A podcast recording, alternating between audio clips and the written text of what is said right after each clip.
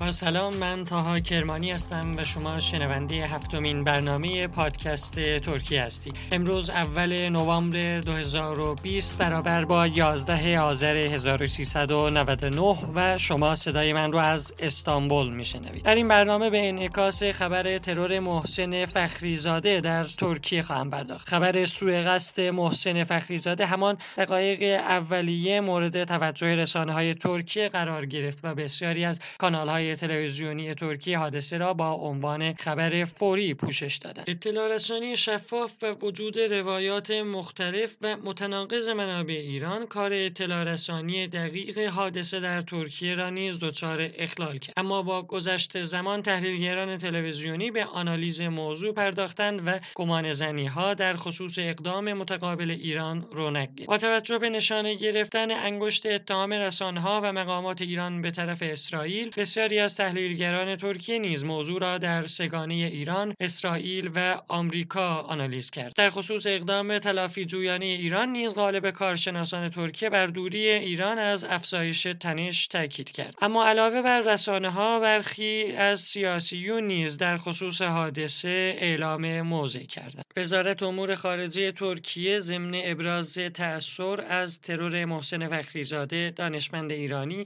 این جنایت منفور را محکوم کرده و آن را به دولت ایران و خانواده مرحوم فخریزاده تسلیت گفت. دستگاه دیپلماسی ترکیه وقوع چنین حوادثی را بر ضرر صلح و ثبات منطقه اعلام کرد. ترکیه با اعلام مخالفت خود با هر اقدامی علیه صلح و آرامش منطقه، مخالفت خود با هر گونه تروریسم فارغ از اینکه عامل یا هدف آن چه کسی باشد ابراز کرد. همچنین مصطفی شنتوپ رئیس مجلس کبیر ترکیه هم در همان ساعت اولیه با انتشار پیامی در صفحه توییتر خود حمله تروریستی را محکوم و با دولت و ملت ایران اعلام همدردی کرد. همچنین رئیس حزب حرکت ملی ترکیه دولت باخچلی نیز در سخنرانی هفتگی خود ترور محسن فخریزاده را محکوم کرد.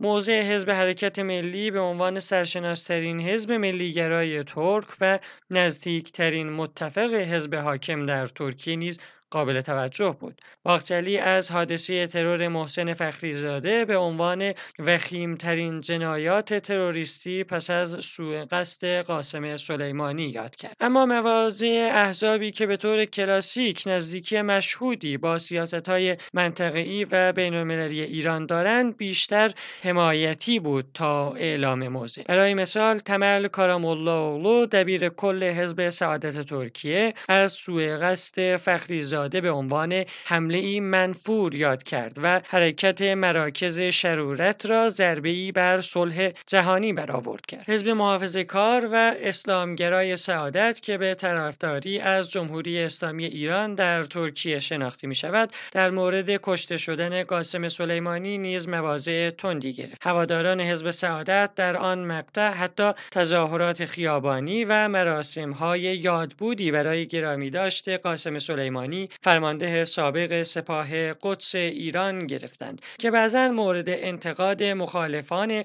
سیاست های منطقه‌ای و خاورمیانی جمهوری اسلامی ایران نیز در ترکیه قرار گرفت. اما حزب سعادت ترکیه پس از سوء قصد محسن فخریزاده همراستا با سیاست های تهران گفتمان نرمتری نسبت به گذشته اتخاذ کرد. یکی دیگر از احزاب محافظه کار و اسلامگرا که به جمهوری اسلامی ایران نزدیکی محسوسی ابراز می کند حزب مطالبه آزاد ترکیه هوداپار است. اسحاق سالام دبیر کل حزب مطالبه آزاد نیز در پیامی ترور محسن فخریزاده را محکوم کرد. حزب مطالبه آزاد از احزاب مدافع حقوق اتنیک کرد در ترکیه است که به روی کرده تند اسلامگرایانه و مدافع مواضع ایران شناخته می شود پس از افزایش طرح ضعف امنیتی ایران در حفاظت از دانشمندان هسته‌ای امین گونش عضو هیئت اداری حزب مطالبه آزاد ترکیه در نوشته مفصلی از عملکرد امنیتی ایران دفاع کرد و با ذکر مثال ترور جان کدی رئیس جمهور فقید آمریکا از دشواری های مقابله با ترور خصوصا برای کشوری مثل ایران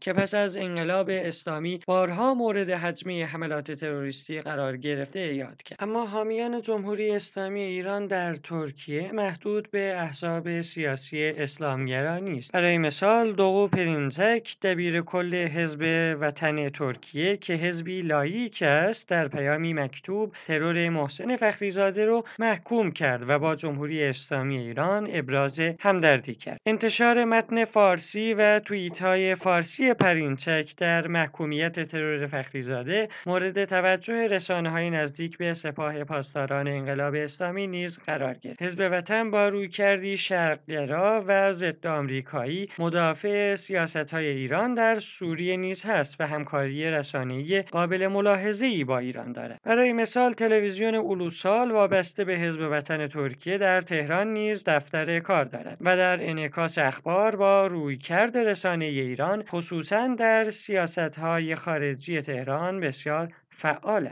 تا جایی که بعضا رسانه ها و فعالان رسانه‌ای حزب وطن ترکیه بسیار فعالتر از رسانه های جمهوری اسلامی ایران عمل می کنند. برای مثال در جنگ دوم قرهباغ ارگان های رسانه‌ای حزب وطن برای اقناع افکار عمومی ترکیه بر حمایت ایران از جمهوری آذربایجان تلاش گسترده ای کردند که بعضا مورد انتقاد روزنامه نگاران مستقل ترکیه نیز قرار گرفت. البته فعالیت رسانه‌ای گسترده گسترده همراستا با منافع جمهوری اسلامی ایران در ترکیه جریان دارد که شامل دهها مؤسسه انتشاراتی، کانال های تلویزیونی، روزنامه ها و حساب های شبکه های اجتماعی می شود. این شبکه گسترده و متنوع رسانی در مواردی مانند کشته شدن قاسم سلیمانی و محسن فخریزاده تلاش قابل ملاحظه‌ای برای هدایت افکار عمومی ترکیه می کنند که در بسیاری از موارد موفق به بایکوت منتقدان سیاست های ایران در ترکیه می شود. به پایان یکی دیگر از سری برنامه های پادکست ترکیه من تاها کرمانی تلاش می کنم از این مجرا پنجری ورای جو غالب رسانی